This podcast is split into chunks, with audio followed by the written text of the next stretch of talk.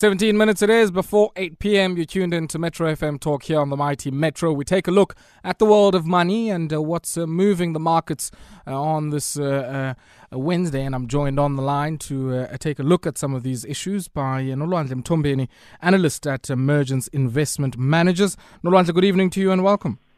Hi, Ayabonga. How are you? I'm good, thanks. How are you? I'm good, thanks. Nolwandle, I want us maybe to start off here with Joe Rogan. I mean, uh, I, I don't know who Joe Rogan is, um, but maybe you can help me here. I don't think I can help you. I don't know who he I is not either. no mas, I not Joe Rogan. But what I found interesting was, uh, I guess, how he now is at the center of a very interesting pivot on the part of Spotify, and uh, they're looking to become the next uh, Netflix here. Uh, using the podcast channel, and I guess what, what made the old model different was uh, how the uh, amount of money in every dollar or rand uh, that uh, they would receive that they had to pay over to some of the owners of the music uh, in royalties and uh, uh, I guess uh, some of the payments that they're obligated to pay. Talk to me about why this is going to be different with the podcast space and why that might bring them much closer to the Netflix model. Well, if you think in terms of um, music streaming services, there's nothing that really differentiates one from the other other than price. Because, and maybe just the number of artists, but all your mainstream artists will appear on multiple music streaming services. So if you will listen to certain artists and you've got an iPhone, you're going to have iTunes, I mean, or the Apple Music, and have all artists you need. And if you go to Spotify, you'll have the same artists there. So there's nothing to really differentiate the service, uh, to be honest. It's not like um, TV streaming and series streaming where you can have your own content that is exclusive to your to your um, your your offering. So by bringing in someone who's going to be exclusive, that is their way of you know trying to capture people to join the, their streaming service, and then through that way they'll probably just get the traffic as opposed to you know any any exclusive or any you know you know money from you know people streaming the service because it's free. But it's more about getting the traffic in there, and they found one artist or one well whatever he is who's who's who's got an attraction, who's got a crowd, who's got a following, and got a following base, and you know got a customer base that they can leverage off of, and that's basically what they're doing. Mm, mm. And uh, I, I mean, I guess you know if um, you're working on a model where uh, you're able to really, I guess, the more people you onboard onto the platform to really have a massive upswing without a change in the cost that you're paying for that content. That uh, that looks like a much better cash generative model than maybe what you would have had if you just solely focused on the music. Yeah, so I think you know this, you know, it's good, but I think you know they did overpay. But I think Mm. even you know when you are getting into the market and you try to get you know the big players, you you tend to overpay. Um, probably value is quite overstated. Um, and you know the thing is, you know, many people will already have many you know multiple streaming platforms um, that have to offer some sort of incentive to get people on. But definitely, I mean, there's a you know there is like a you know leverage, operational leverage by getting more people in because the costs are different. But if you obviously have to make investments as the platform gets more followers and users, we've seen that around the world with the different TV um, streaming platforms where you know and and as users come up, you're going to invest more into the service. So there'll be those you know once-off um, or ongoing fixed costs that incur as you get more people on the platform. Mm. But immediately, you know, the numbers you know do lead to high gearing. Yeah, yeah, yeah. Let's shift our attention slightly here away from uh, the content businesses here and uh, take a look at uh, the, uh, I guess, um, auto, auto manufacturing, if I can put it that way, uh, but also, I guess, uh, manufacturing of components and supplies for the aviation sector. Now, Rolls Royce, uh, these guys don't only make all of those luxury high end cars, but they also make engines uh, for aeroplanes. And uh, it seems now, on the back of uh, I guess uh, you know tough times for the aviation sector with COVID nineteen. Uh, that they are one of the first casualties in line here because many of their clients would be some of the massive players, the likes of Boeing. Yes, so I mean it is you know quite a significant contributor to their revenue, um, the revenue they're getting from the manufacturing of engines to to the planes, and you know they've you know taken the view that you know um, the aviation industry will only go back to normal in you know two to three years, so they're significantly downscaling their business um, to keep costs low um, for the interim while you know they see that you know the market and the demand for, for flying and travel is going to be quite muted. So I think you know if you know if they're correct in their views, it's the right the right right right move to make, and I think it is going to be quite tough for the aviation industry. Um, we've seen many many um, you know aviation airlines you know needing to be bailed out, not not only our own but just globally. You know our our cases aren't unique. So they definitely are doing a, a good strategic move um, to just completely just lower the um, the cost base for an industry that's probably going to be under pressure for a while. Mm, mm. Certainly tough going here uh, on the part of uh, Boeing, and uh, as the dominoes fall and scatter. Uh, from uh, the, uh, I guess, the havoc that COVID 19 has unleashed on many a sector. And we know it doesn't end with Rolls Royce. I mean, Rolls Royce would have their own spillovers into some of their own input sectors and some of their own suppliers and uh, this might make uh, for a very sad ending uh, for the British economy. And let's maybe talk about that briefly. I mean, we know that much of this. Um, uh, the work in the aviation sector happens uh, in Derby in the UK, and uh, the UK certainly are not shy or, or, short of any of its own news and any of its own risk factors, Brexit, and we also see, I guess, the COVID response in that country as well. What is all of this going to mean for the British economy and, in particular, the real economy in that country? I think it's nothing unique to any other country that's facing, you know, the current predicament that we're in. Mm. So, you know, they're not immune in any way. Um, you know, whether Brexit had happened or not, they, I don't think it would have made any difference, especially with, you know, restrictions around travel for all their um, EU counterparts. So, you know, like all economies, they obviously already had a contraction. I think I think 16% predict, um, so far, if I'm not mistaken. Um, but already the signs of, of a contraction are coming through. Um, obviously, many, many lives were lost. Um, that's also very unfortunate. And, you know, it's, it's just the full global effect that's having uh, that's happening due to COVID. Yeah, tough times, tough times indeed. Nolwandle, I want us to pause here for a second, and we're going to take a quick spot break. When we come back, uh, we're going to take a look at uh, uh, Elephant and uh, other big five on platinum coins. Uh, these seem to be selling out. Uh, in the US and in Asia. And we're also going to take a look at the Land Bank, uh, who, uh, before lawmakers earlier on today, requested a 22 billion rand injection. Uh, from the state, and uh, this on the back of massive credit losses that uh, can be attributed to anything from foot and mouth disease right through to the drought. We'll continue with all of that on the other side of this brief break. Some interesting news also coming out of uh, Eskom. Uh, just uh, while we are in our business wrap, it came through just as we were about to go on air. Uh, Eskom has now been compelled to shut down and repair uh, one of the uh, heavier polluters uh, in many of the coal fired power stations, and that's the Kendal unit. Now, we understand that this unit uh, provides about 10% of South Africa's electricity generation capacity, and uh, its units, Unit 1 and Unit 5, said to be closed here because uh, some of the things that they are emitting uh, are things that uh, I understand, and, and, I'm not a scientist here, but uh, have the capacity to really affect one's lungs and the respiratory organs. And uh, this is a major issue that uh, I guess one of the big polluters in the South African economy is going to have to grapple with because uh, it's uh, going to have to come in line with uh, some of its emissions obligations if uh, it is to continue to. receive not only funding in the marketplace, but also if it's continuing to be on the right department of forestry, environment, and fisheries. Now, uh, Nolwandle, just briefly, another story I want us to take a look at here is um, uh, some of the stories coming out. Uh, um, not on, not of the land bank. We'll get to that in the next few minutes. But um, these elephant platinum coins that are uh, seem to be a hit in the US and in Asia, and uh, this is an interesting one here. If uh, we especially think about the rally that uh, platinum group metals have seen, and we know South Africa is a major producer of platinum and some of its other sister metals, the likes of palladium and rhodium.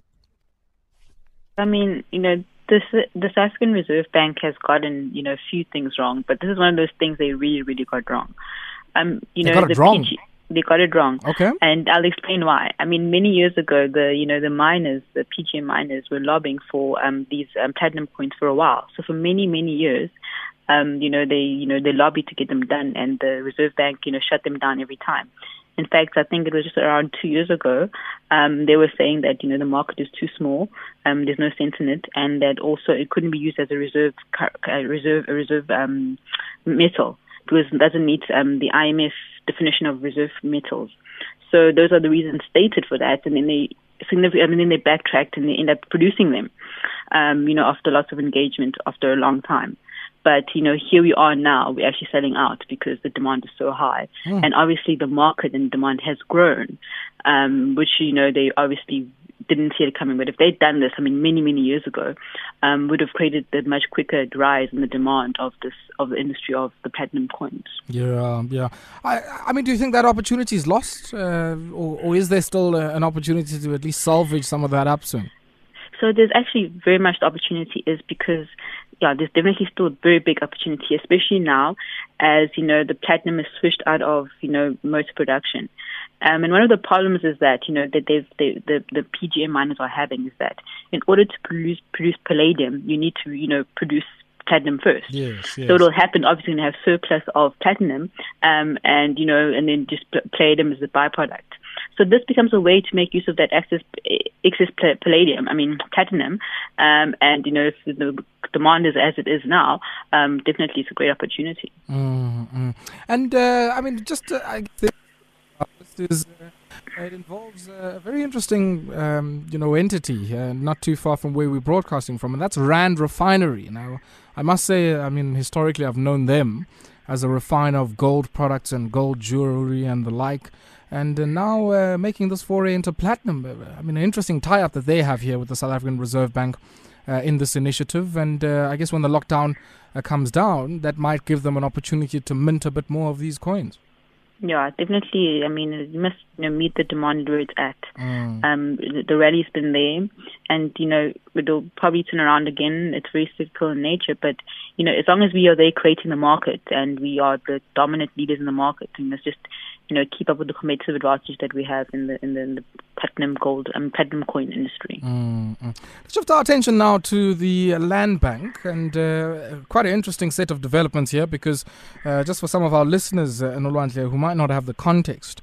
Uh, a few weeks ago, uh, we reported on something uh, that had come through in a SENS announcement of a potential default event on the part of the land bank. Let's maybe, I guess, trace uh, what happened uh, in Parliament earlier on today from that particular uh, uh default event and uh, what has unfolded since.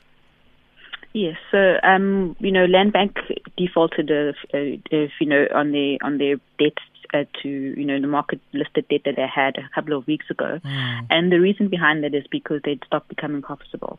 Um, they you know provide financing to commercial and upcoming emerging farmers, so they kind of a niche lender to that space. Um, and then they're a development development bank, so they have kind of a mandate to help develop the, the agricultural economy. Um, and when when you know farmers came under pressure, for example, the drought, you know, um, they just they mostly get money from lending out loans, and those loans then became bad loans, and they became unprofitable. And what they require now is, you know, additional. I think it's about three billion they mm. require just to get them out of the, you know, they, they've they've defaulted on many of their, their of their loans, and they require some liquidity facilities and and some few billions to be bailed out by by um, Treasury. So and they're quite important, and so they're going to need you know some help from Treasury to to, to survive at this point. Mm, mm.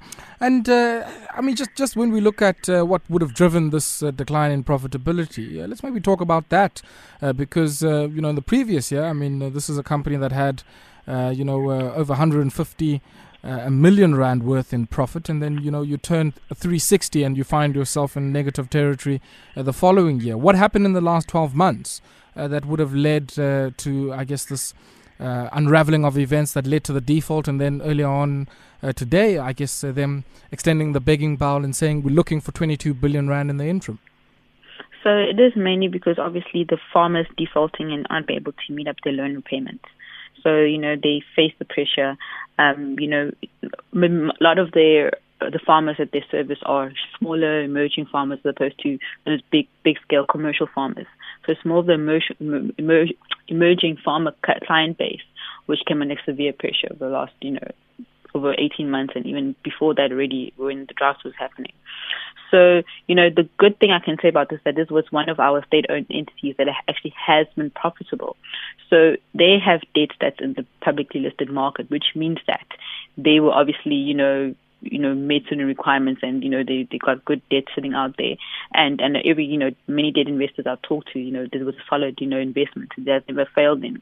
So it really is just one of those, you know, economic hardships um, got in the way of land bank, and it has not much to do. It doesn't have anything to do with anything other the fact that you know the clients were under pressure. Mm. What's the way out here? I mean, uh, if, if you paint just a, a a brief scenario for us uh, for a second. What, what's the way out? Um, is there a prospect? I mean, they've already told us that they're speaking to some of the creditors.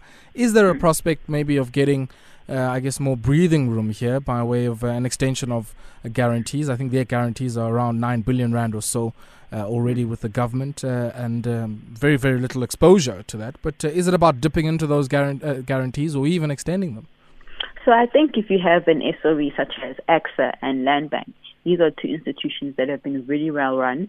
Um, they've, you know, been able to generate profits, and they were, you know, even in the debt markets, they've been doing well. Mm. So that tells me that the business models are sustainable um, over the long term, and that they're serving the function that they're supposed to serve. It's very different to an SOE which has been draining resources for a very long time. So I think, you know, helping this out, helping the the, the land bank out is, is, is what ha- should happen. Obviously, we're constrained in terms of funds, so how is the problem? But at least we know now. At least we can identify specifically what is the problem with land bank. You know, um, is there mandate in terms of being a development bank a problem? I don't think so. You know, unless you know the prophets don't say that. You know, mm. up until mm. last year. So I'm I'm comfortable with the fact that you know their mandate shouldn't be changed just maybe it's around getting a restructure which is, you know, works out better, maybe lower cost funding, whatever it is, just to get them out of this, because I do think that it's just a short term hardship. Yeah, certainly uh, some tough times at uh, the uh, land bank, and uh, probably not in the kind of shape we want it to be in. If you think about how ambitious uh, South Africa's uh, proposed land reform program is, but uh, Nolwandle, we'll have to leave it there. And in the next few minutes or so, we're going to be catching up with the chairperson of the Standing Committee on Appropriations, and that is uh, Babushenge Sifiso Buthelezi, who was chairing the session earlier on this morning, and he's going to give us some of his recollections and reflections. Nolwandle, thank you very much for your time. My pleasure that there was Nolwandle Mthombeni, uh, who was joining us from Mergence uh, uh, investment managers, uh, uh, taking stock of some of the big stories in the world of business. We continue with our business wrap on the other side of this brief break, and we're going to be joined uh, by the chairperson of the uh, Standing Committee on Appropriations in Parliament, and they hosted the Land Bank earlier on today and had some very, very interesting discussions about the future of the bank and, of course, the role that it's going to play in the ambitious designs around land reform.